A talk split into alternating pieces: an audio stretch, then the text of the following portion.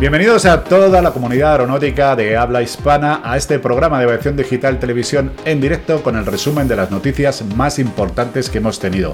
Ya sabéis que esta noche os podéis descargar este programa en formato podcast para todos aquellos que no nos podáis ver en, directo. Como siempre, pues como siempre me acompaña nuestro querido amigo Oscar eh, Molina. ¿Qué tal Oscar? ¿Cómo estás? Pues muy bien, aquí estamos otra semana más. otra semana más. Yo no sé si somos nosotros, ¿eh? pero, pero es que vuelan, vuelan. Ya, ya, ya, ya. Bueno, eso puede estar bien, puede estar mal, pero el hecho es que estamos aquí con nuestra obligación de todas las semanas. Oye, eh, bueno, tú sabes que ya llevamos varios programas hablando de, de todo el tema de trabajos aéreos. ¿Te acuerdas que vino Silvia eh, y nos comentó pues todo este follón que tenían con las denuncias que habían hecho la Agencia Estatal de Seguridad Aérea y que no habían pues, contestado, ¿no? Entonces, a raíz de todo esto, pues se les convocó a una reunión eh, a alto nivel, además, porque han asistido a esa reunión ayer, eh, jueves, eh, la directora general de la, de la, agencia, Isabel Maestre, y la responsable de seguridad, Marta Lestau. Y como, como ya sabes que aquí todo el tema de trabajos aéreos tiene una prioridad absoluta, hemos invitado a Esteban Sánchez, que es el secretario general del sindicato Libre de Trabajadores Aéreos y que está aquí con, nosotros. Esteban, ¿qué tal? Muy buenas tardes. Hola, buenas tardes a todos. Eduardo, ¿cómo estáis? ¿Qué tal? Oye, eh, primero de todo, ¿qué tal, ¿qué tal la preparación de la campaña de incendios? Ahí estamos, mm, preparándolo de momento y sin tener muchas cosas claras, eh, tratando de hacerlo lo mejor posible. Sí, bueno. Oye, eh, le estaba comentando a Oscar que, eh, que habéis tenido una reunión muy importante. Empezamos la semana un poco así mal porque ya vi una otra nota de prensa que habíais sacado que os quejabais de que el, Real Decreto pues no, no se había presentado.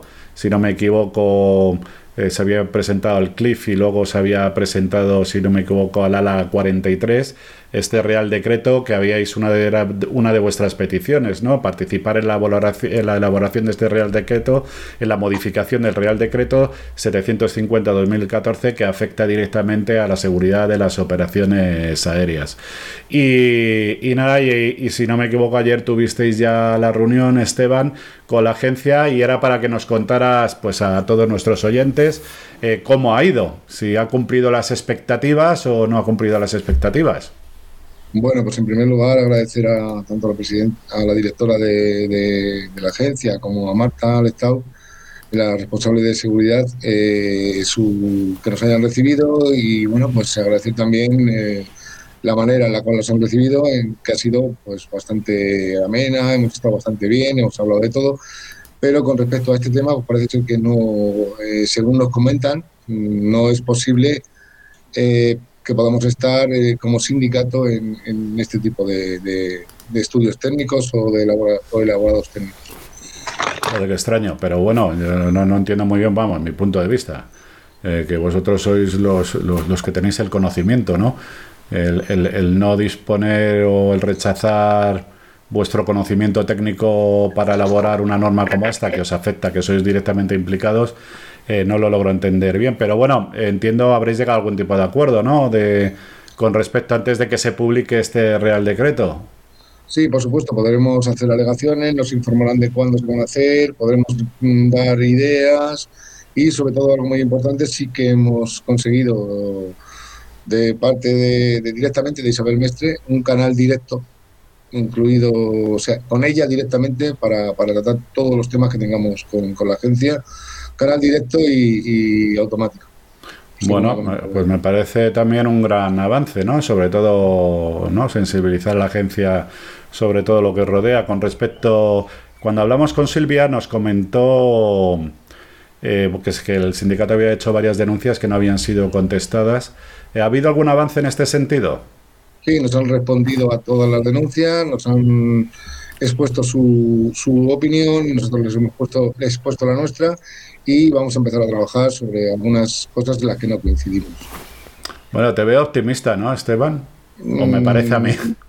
Eh, sinceramente, ahora mismo sí, ahora mismo sí, sí, he visto la verdad es que tengo que decirlo, eh, que, tanto por parte de la directora de la agencia como por parte de Marta Estado ha habido un poquito de, eh, vamos, yo he detectado bastante mm, tratar de querer solucionar las cosas. Les hemos explicado que nosotros lo que queremos es solucionar las cosas, que no queremos poner palos en las ruedas a nadie, que no queremos, que lo único que queremos es que, los profesionales estén adecuadamente.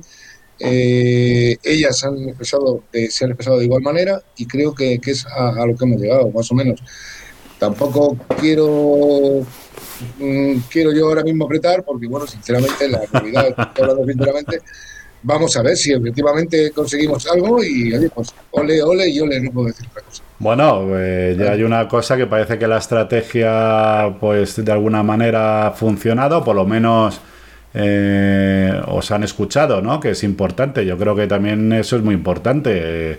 Se hizo una serie de denuncias en base a lo cual, por eh, no sé pues, los motivos por los cuales no, no, se habían hecho caso de estas denuncias, pero, pero bueno, el tema es que el hecho es que estáis ahí, que bueno, me has dicho tres objetivos que son importantes. El tema del Real Decreto yo no lo entiendo muy bien, ¿eh? que lo sepas, Esteban, ¿vale? Porque, claro, yo como en, todos los grupos de trabajo que, que he participado mm, de estudios de seguridad, jamás rechazamos eh, el conocimiento de los que tienen experiencia. Jamás rechazamos los datos que nos puedan devenir de otro lado. Eso es una de las fortalezas que, como bien sabéis, el sistema de gestión de seguridad tiene, precisamente el recolectar datos. Cuanto más datos que tengas, muchísimo mejor. Yo creo que vosotros debe ser una alianza natural con la agencia. Pero es mi opinión. ¿eh? Pero nada, bueno, oye Esteban, pues nada, muchísimas gracias por estar con nosotros aquí, haberlo compartido. Daros la enhorabuena, ¿vale? Porque de vez en cuando pues parece que, las cosas pues se escuchan eh, bien y además yo creo que al igual que metemos cera a la agencia de vez en cuando, eh, también hay que reconocer que pues que en este caso pues ha estado proactivo y vamos a ver. Pues nada, nos veremos pronto. Muy buena campaña, Esteban. Siempre os digo lo mismo, que os cuidéis mucho. Muchísimas ¿Eh? gracias y gracias por tu ayuda. También quiero decir una cosa que con respecto a, la nueva respuesta, eh, según me han informado, parece ser que, había habido un error, que pensaban que se habían respondido, que le había firmado las órdenes de respuesta a Marta, pero al final no. Bueno, total, que, que Bueno, vamos a la respuesta y ya vamos a llamarlo que ha habido un error administrativo. Parece ser que sí, eso es lo que me han dicho. Vale, vale, vale, Oye, antes de que te vayas, Joe, es que eh, creo que fue antes de ayer. Ha habido una pequeña polémica, ¿vale? Es más, he visto un Twitter vuestro. Eh, porque hubo unas, eh, pues un webinar de estos, ¿sabes? De estos que hay miles de webinar y toda la historia, que estuvo también presente la agencia, eh, estuvieron también pues eh, los representantes de las empresas que se dedican a trabajos aéreos y se habló sobre un tema que me ha creado mucha curiosidad, el utilizar drones para la extinción de incendios. Sí. Y, y, me parece que os habéis, eh, iba a decir una palabrota, os habéis enfadado un poquito porque alguien dijo que el objetivo era sustituir a los pilotos, ¿no? De alguna manera crear un enjambre de, drones que atacaran los incendios y así ya sabes, Oscar, si quitamos, si quitamos el, riesgo, ya no hay ningún peligro de nada, claro, si no hay operadores. Y creo que no sentó muy bien, ¿no, Esteban? No, afirmativamente así, vamos, no puede sentar muy bien una cosa como esta, pero también somos conscientes de que puede haber sido un error o un exceso en el lenguaje o, o a lo mejor una mala interpretación también, pero nosotros lo que tenemos claro es que para descargar mil litros de agua en, un incendio, para llevar una brigada con sus bomberos, van a seguir haciendo falta pilotos. Sí, vamos. Sí, sí, yo creo. Lo que pasa también, joder, es curioso, ¿eh? porque salió en defensa el secretario de, de, la nueva organización esta de, de, empresas de trabajos aéreos, eh, Castejón, Sí, el señor Damaso Castejón. Sí, Damaso Castejón salió ahí diciendo, no, no, que, que, coño, que todavía para que eso lo vea lo, lo vean. un ¿Eh? un poco grande para poder hacer el trabajo que Sí, bueno, ahí había el representante de una empresa en el cual efectivamente había un dron muy grande que ya se está diseñando para labores de extinción de incendios, pero yo creo que, bueno, yo creo que no entienden muy, muy bien cómo se ataca un, un, incendio. Como bien sabes, los incendios llegan a una dimensión que ni con herramientas, ni con aviones, ni con, ni con máquinas se puede solucionar. Y como siempre, y como pasa en todas las batallas, y Oscar me va a dar la razón, la infantería es al final la que acaba solucionando y apagando las cosas. La fiel infantería. Eh, la fiel infantería. La fiel infantería. Estaría encantado de invitar a este, señor que hace ese dron y demás a cualquier día de un gran incendio forestal a sentarse al lado de un otro incendio y que viese la realidad y que viese lo que y luego a ver qué tal te sale algo así. A ver qué tal tú. De hacer esto. Que ver el humo que ver el calor que ver a ver qué tal te sale, que ver la potencia que necesitas la, con, con, carga o sin cargar, con el Bambi a medio uso. Pues sí, todo, lo que conlleva una operación de este tipo, llevar a las cuadrillas, eh, etcétera, etcétera. Y ahora, eh, te digo también una cosa, Esteban, esto es una realidad, ¿eh? O sea, vienen los drones.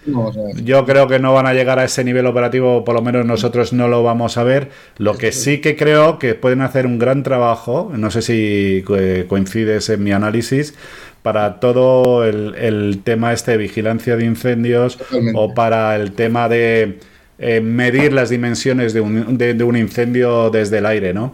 Eh, creo además que ya eso se lo están aplicando en algunas comunidades autónomas y, bueno, eso quiere decir que, que, tenemos que estar eh, preparados. Sí, sí, totalmente. Estoy totalmente de acuerdo contigo con lo que dices. Y efectivamente, ahí sí se pueden trabajar en ese aspecto. Ni siquiera en coordinación, diría yo. Claro, lo único que se comentaba en este foro, eh, que hay que ver la compatibilidad del espacio aéreo, ¿vale? Que no pues lo que nos pasa de vez en cuando, bueno, lo que nos pasaba, en, tu caso lo que os pasa ahora, eh, que todavía la coordinación de incendios es algo complejo, que tiene muchos fallos. Y en este país, Oscar, como tenemos 17 comunidades que toman decisiones sobre medio ambiente, imagínate. 17 ¿eh? gobiernos. Y 17 gobiernos. Pero esto es otra parte, Esteban, que a nosotros nos gusta. reinos de Taifa. los, reinos de Taifa, que a veces han costado vidas, por cierto, y esto es mucho más serio. Eh, ¿Te acuerdas del incendio de Guadalajara, no? ¿Eh? ¿Cómo no? mucho. mucho. ¿Eh? Quedaros ahí paraditos los medios de Madrid, que no vaya a ser que tal, y mientras tanto, pues, pues nada. Pues nada, lo dicho, un fuerte abrazo, cuidaros mucho. Aprovecho para, para, decir que os cuidéis todos, tío, que no solo tripulaciones, porque en esta operación, como bien sabes, tenemos tripulaciones, tenemos técnicos de mantenimiento, tenemos cuadrillas, que son también nuestros hermanos, y que tengamos una buena campaña de incendios, poquitos incendios y todos los que haya, pues muy seguros, ¿vale? Muchísimas gracias, un abrazo muy fuerte a ti, Eduardo, y a ti también, Oscar, porque Igualmente y nos estáis ayudando muchísimo a los profesionales. Yo sinceramente lo agradezco con todo. No, los que ayudáis sois vosotros. Pues, eh, eh, eh, yo creo que la sociedad lo que tiene que entender que vuestra labor la labor que hacéis para la sociedad es impagable y tenemos temas pendientes, que yo siempre lo digo ya y la aprovecho, ¿vale? que es necesitamos pilotos durante todo el año, no estacionarios, y necesitamos pilotos entrenados 365 días al año. Porque esto, como bien sabemos todos, es un trabajo muy especializado, muy especializado. Eh, el, peligro, eh, el peligro está ahí, es, es difícil y, para eso hace falta dinero. Y el dinero lo tienen que poner las comunidades autónomas. Las administraciones, así es. Bueno, venga, que me lío. Hasta luego, Esteban. Hasta luego. Chao. Bueno, eh, Oscar, nada, oye, positivo, me he quedado yo con buen rollito. Yo también, yo también, fíjate que, bueno, eh, es cierto que el, decreto no nos gusta, ¿no? Pero, mira, yo, siempre he pensado que, la labor de un sindicato, la, labor fundamental de un sindicato es negociar, es eh, proponer, sentarse, intercambiar, gente piensa que los sindicatos están para hacer huelgas, para protestar, tal. Bueno, eso es un recurso. Sí, yo creo que lo ha explicado muy bien Esteban, ¿no? Eh, Cuando ha ido, oye, que venimos a ayudar, ¿no? Claro, si de verdad se ha abierto, si de verdad, bueno, ellos van a ayudar, eso no lo dudo, pero si de verdad se van a dejar ayudar, si de verdad se ha abierto un canal y va a funcionar en el futuro, pues yo pienso que, que joder, que podemos estar contentos, ¿no? Sí, yo, yo, yo, creo, yo creo que sí. Lo único a mí que me joder, eh, es que me escama siempre un poquito, ¿no? ¿Por qué no les dejan participar en la redacción de ese Real Decreto? Entonces, eso es lo que no logro entender, Oscar. Te escama, Eduardo, porque ya hemos salido quemados de muchos Sí, también es verdad. Pero oye, nunca se sabe, ¿no? Entonces, eh, y nuestra obligación es el optimismo. Siempre. Claro. Tienes una capacidad para que vuelva a mi realidad. Eso es. Nuestra obligación es el optimismo y de ahí eh, no Sí. nos van a bajar de la misma manera que no nos van a bajar para que señalemos lo que no nos gusta, porque para eso somos como Sí, desde luego. Oye, a ver, otra de las noticias que hemos publicado esta semana, eh, bueno, tú estás de acuerdo, ¿no? Que parece que la cosa se está moviendo mucho, ¿no? En nuestro sector, que ya se, está se empieza a despegar, ¿no? Eh, eh, ya, sí, sí. Eh, para los que Sí. nos oyen, está cruzando los dedos. a los del Sí, podcast.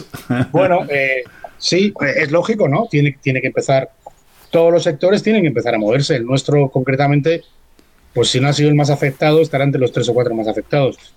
Pero entiendo que, que según va llegando la normalidad, que se resiste, pero de la misma manera que se resiste, va llegando, pues tendrá que ir poquito a poco moviéndose. Yo Oye, sí. pues fíjate de esto que te estoy hablando, eh, una compañía que te afecta, que es Emirates, eh, acaba de anunciar que va a lanzar un nuevo servicio a Miami. Y además, si no me equivoco, creo que es con el 380, ¿no? Bueno, eso, eso he leído, sí, eso he leído. Que, porque se volaba a Orlando ya, ¿no? En Florida. Sí, Eh, pero ahora sí, a, a Miami. Miami, la verdad que es, es un destino que, bueno, que es un hub, ¿no? Para todo Centroamérica, Sí. todo Hispanoamérica. Y yo entiendo que sí, que, que, que- que te va a aportar bastante, bastante pasaje. Yo cuando estaba en Iberia he ido muchas veces, la verdad que es un sitio que, que me gusta mucho, ¿no? Así que a ver si suerte y puedo ir, pero sentado alante del todo. Adelante. Claro, no, por eso te lo decía, que, que de alguna manera esto te podría, eh, o sea, de la gente, ¿no? Yo te digo, no, no te digo que seas el representante de, de los ex- expatriados allí en, en Emirates. Bueno, pero soy el que está aquí ahora. Es el que está, sí, por eso te, te quería preguntar, joder, que a mí me da estas cosas.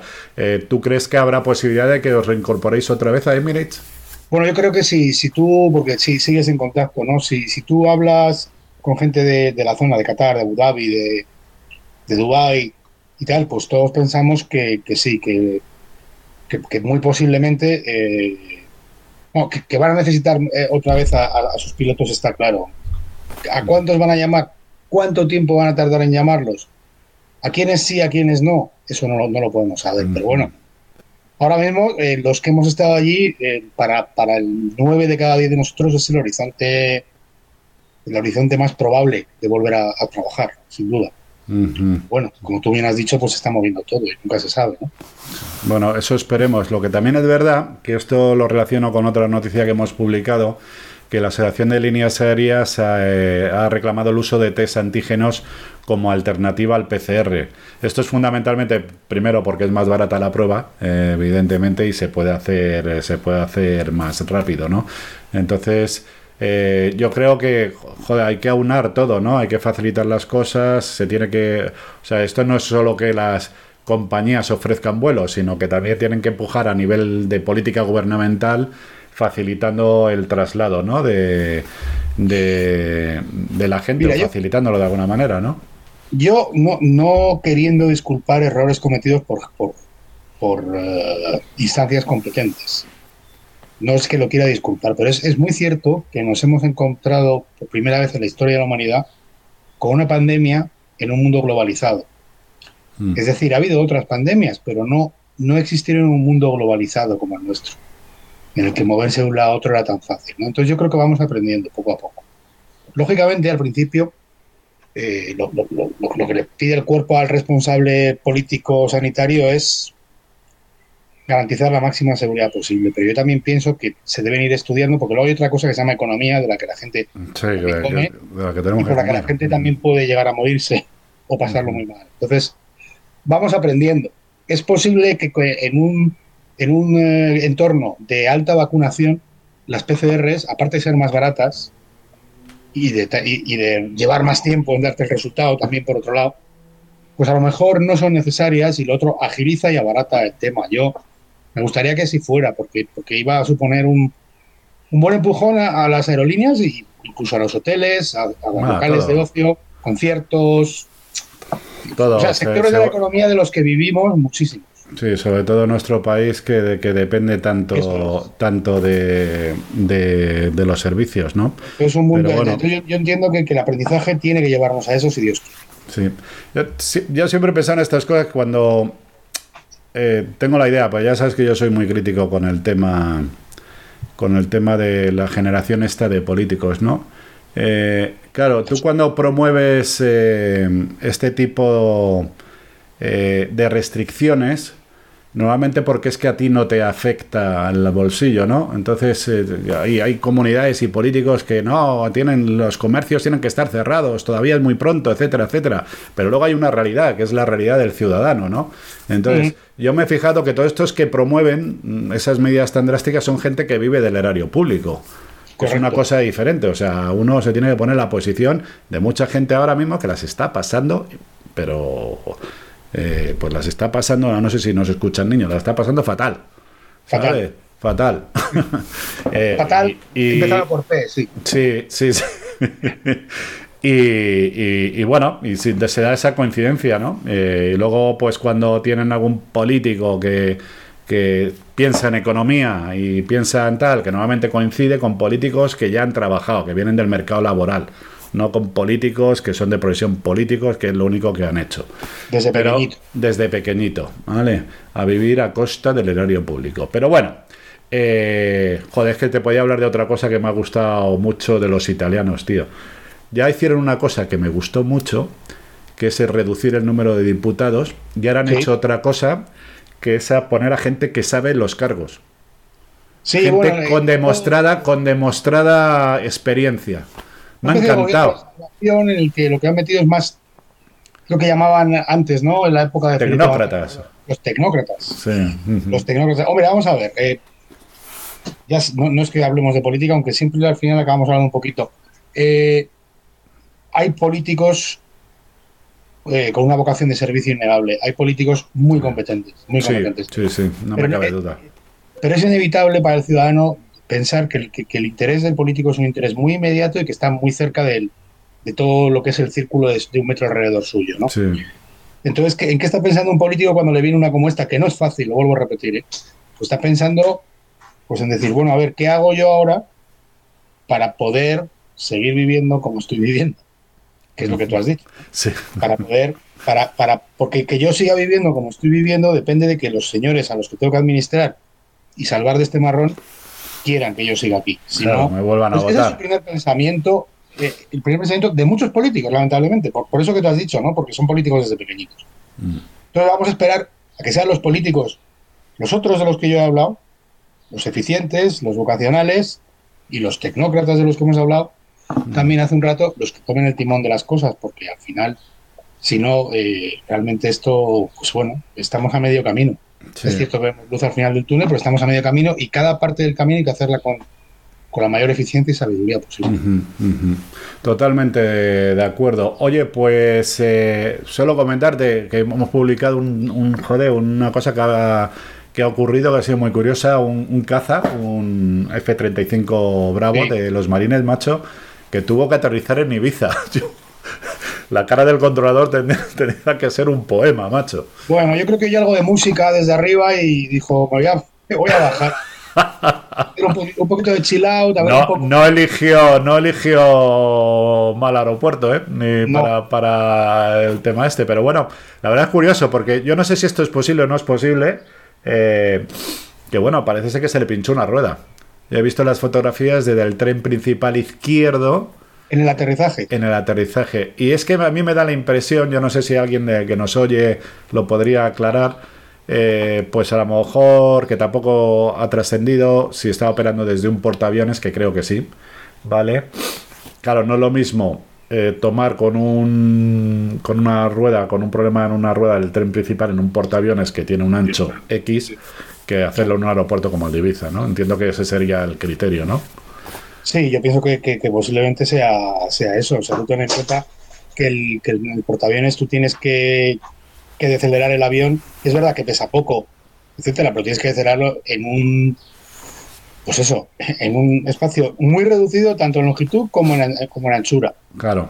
Entonces, eh, claro, pues, si tú tienes una rueda pinchada y pierdes la dirección, el control direccional del avión, pues te vas al agua. Sí, sí, sí. Bueno, te vas al agua o te cargas a, yo qué sé. Sí, o, te vas contra el puente, ¿no? El puente, sí, sí. Como... cualquiera de las dos soluciones no es muy buena. buena, buena opción. Ha sido buena opción, yo creo, y además nos alegramos de que no le haya pasado nada. Y es que ha sido eso, yo también creo que, es una. Al piloto. Es gente muy preparada de todas formas. Sí. ¿eh? Gente muy preparada. Seguro que tenía una razón. Sí, y oye, y, luego, pues otro de, de, los temas que, joder, que cada vez publicamos más en un apartado que nosotros llamamos ecoaviación. Sí. Has visto que ya todas las. ¿no? Sí, a lo de Air France, efectivamente, ¿no? Que el primer vuelo a larga distancia con combustible sostenible, etcétera, etcétera. Esto cada vez se va a hablar más, pero yo el otro día estuve en otro webinar, porque estoy de webinar ya y tal, que hablaban de todo el tema este, que yo ya sabes que tengo la teoría que los trenes son más contaminantes en España que los aviones. Bueno, pero luego, eh, luego, hasta demostrar, ¿eh? Sí, sí, sí. Bueno, aparte, tengo que tener tiempo para, para, para, publicar mi estudio, que ya estoy trabajando en él. Porque ah, además, yo estaré muy interesado en leer. Eh, he conseguido datos científicos, que es los que me gustan a mí, para, para poder demostrar eh, públicamente que, esto es así. Pero bueno, independientemente de todo el tema este, es verdad que esto va a ser una realidad, pero exponían en, este, en esta mesa, exponían que claro, este combustible que están utilizando ahora eh, cuesta cuatro o cinco veces más que el combustible que el combustible normal, que todavía cuesta extraerlo, que hay un problema también de distribución. Pero Luego, eh, hoy hemos publicado otra noticia que también está vinculado con todo el tema este de sostenibilidad y me ha gustado mucho, que es una escuela que hay en Holanda, una escuela de vuelo, ¿vale? Pues imagínate las Tomahawks, las PA 28, pero totalmente eléctricas. Y es una, una escuela que, eh, pues toda su formación son con aviones eléctricos. Pero que vuelan, ¿no? Vuelan, vuelan, sí, sí, sí, no, y además hemos publicado, hemos publicado un vídeo ah, pues eso, a mí eso se me ha escapado. Bueno, pues es, es alucinante. Además, porque, ¿sabes? Cuando metes potencia, claro, no se oye nada. Claro. Y luego tiene una cosa que me he fijado, eh, cuando, si quieres lo comentamos en la próxima semana, la aceleración que tiene. ¿Tú te has fijado que, que los coches eléctricos y las motos eléctricas, cuando se ponen al lado tuyo, eh, salen más rápido que, los demás? Sí, porque el torque del motor eléctrico es mucho más instantáneo que Ah. el torque del, motor de, combustión interna.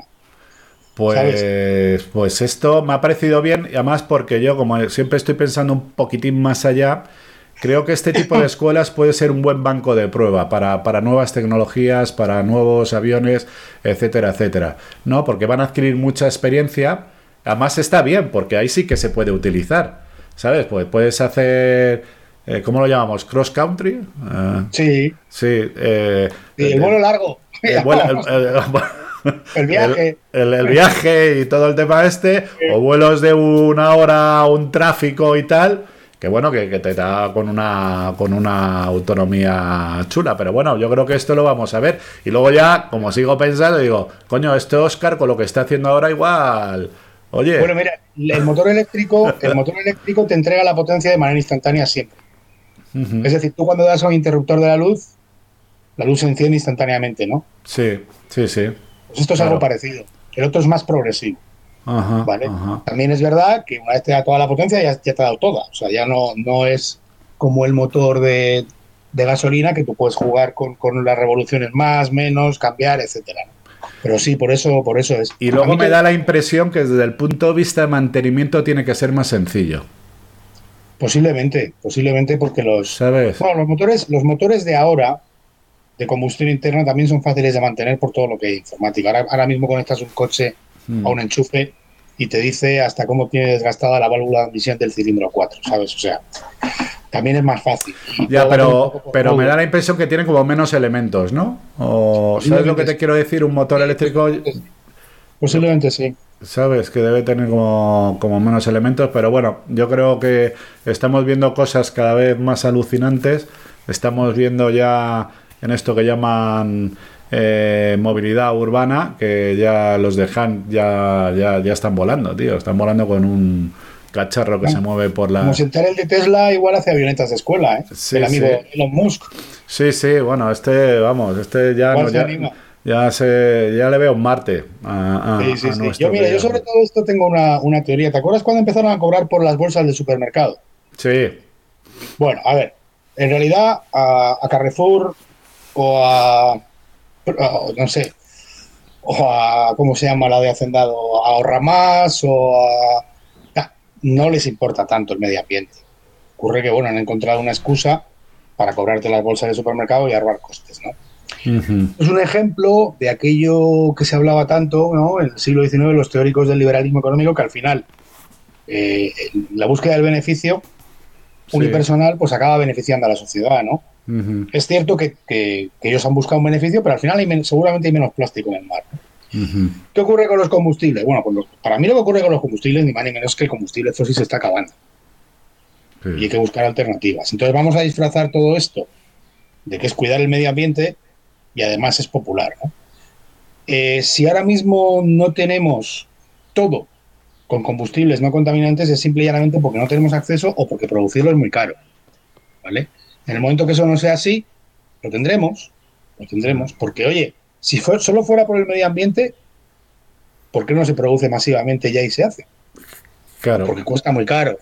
Efectivamente. Pero bueno, al final, eh, si esto nos beneficia a todos porque cuidamos el planeta y, otros se llevan un beneficio económico que se merecen, ¿no? Porque han investigado, etcétera, pues oye, pues fenomenal, ¿no? Pero eso, eso es lo que ha hecho nuestro sector, que es lo que los que escriben con lo que los que escriben sobre todo esto, que si el avión es muy los podólogos. si los podólogos esto, eh, claro, yo siempre digo lo mismo. Vamos a ver, nosotros siempre hemos trabajado, de hecho hay unas cifras que es alucinante, o sea, el transporte aéreo supone entre un 4 y un 5% de las emisiones de CO2 solo el 4 o el 5%. Y no solo, no solo eso, nosotros, nuestra tecnología que hemos empleado para mejorar la planta motriz, los motores, desde hace 30 años hemos conseguido una eficiencia de casi el 80%. Sí, así es. Es casi el 80%.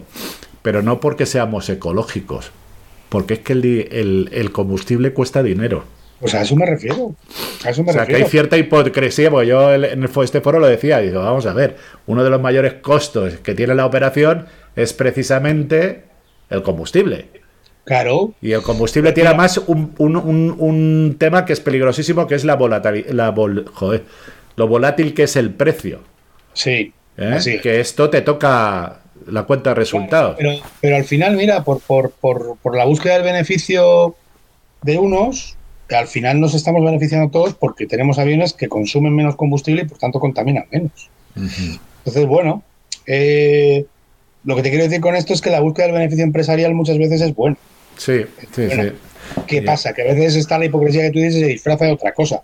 Cuando, cuando Carrefour te dice, no, esto te cobro la bolsa por el tema del medio ambiente, venga, ah, ah, venga ya. pero bueno, eh. pero mira, tienes razón, venga, yo te pago la bolsa y cuidamos el medio ambiente, pues ya está.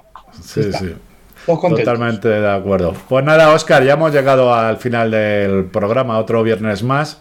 Espero, como siempre, verte el próximo. Aquí el Próximo, el próximo viernes y ponerme los pies sobre el suelo, que de vez en cuando me viene muy bien. Eh, y, a ver a cuánto nada... la próxima semana. A ver a cuánto. y nada, deciros a los demás, pues recordaros que vais a tener este programa eh, en formato podcast dentro de una hora o algo así. Eh, que si queréis profundizar más en las noticias, solo tenéis que entrar en, el medio.